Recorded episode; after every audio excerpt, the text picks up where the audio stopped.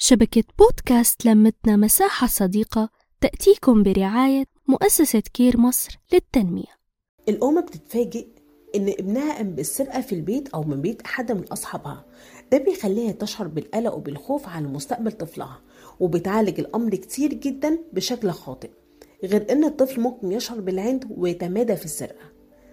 طب الطفل من عمره قد إيه ممكن يتعلم السرقة، ومن إمتى أخد بالي؟ السرقة عند الأطفال من قبل سن 3 سنين ما بيعتبرش سرقة، لأنهم لسه صغيرين ومش مقدرين يعني إيه هي ممتلكات. ده هنا بتقلقي لما يبقى عنده 9 سنين اللي هو فاهم الأمور كويس جدا، ساعتها لازم تتدخلي وتشوف المشكلة فين.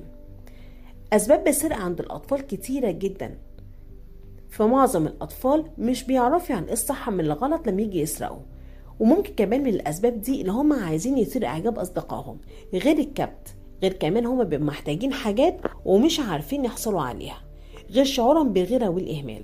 طب ازاي اتعامل مع طفل السارق؟ في امور كتيرة جدا ممكن نتبعها مع الطفل اللي بيسرق، اما اللي انا منفعلش عليه ولا اتعصب، لازم اخد الوقت الكافي جدا لمعرفة الحل للمشكلة، واتكلم مع الطفل عشان اعرف هو عمل كده ليه، ولو ما قدرتش ان انا اوصل لحاجة بروح لطبيب مختص.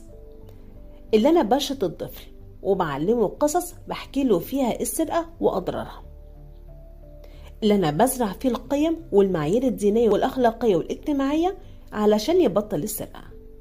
بعلم الطفل الاستئذان، وهو لما محتاج حاجة يستأذن الأول، غير كمان أهم حاجة اللي أنا ما تشهرش بالطفل أمام أصحابه وأقول لهم ده سرق. بعالج المشكلة بهدوء واتزان، ولازم على الوالدين ان هم يعيدوا تقييم الوضع الحالي ويشوفوا هم وصلوا لحد فين. طب ايه هي اهم الدوافع اللي ممكن تدفع الطفل هو يسرق؟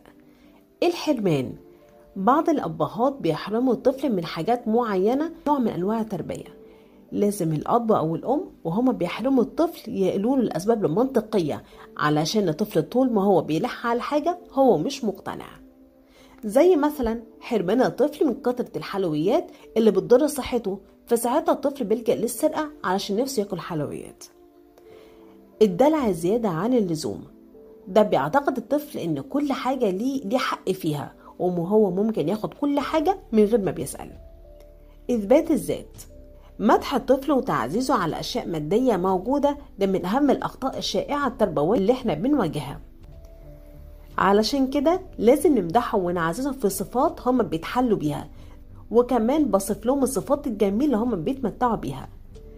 الخوف وعدم الإحساس بالأمان، ده بسبب من الأسباب اللي بتدفع الطفل إن هو يقوم بالسرقة. هنفضل نواجه مشاكل في تربية أطفالنا، أهم حاجة نعرف الأسباب ونلحقها على طول. وبرضه بقولك تاني، أي مشكلة مش عارفة تحليها اتجه على طول للطبيب المختص. نحكي، نتشارك، نتواصل.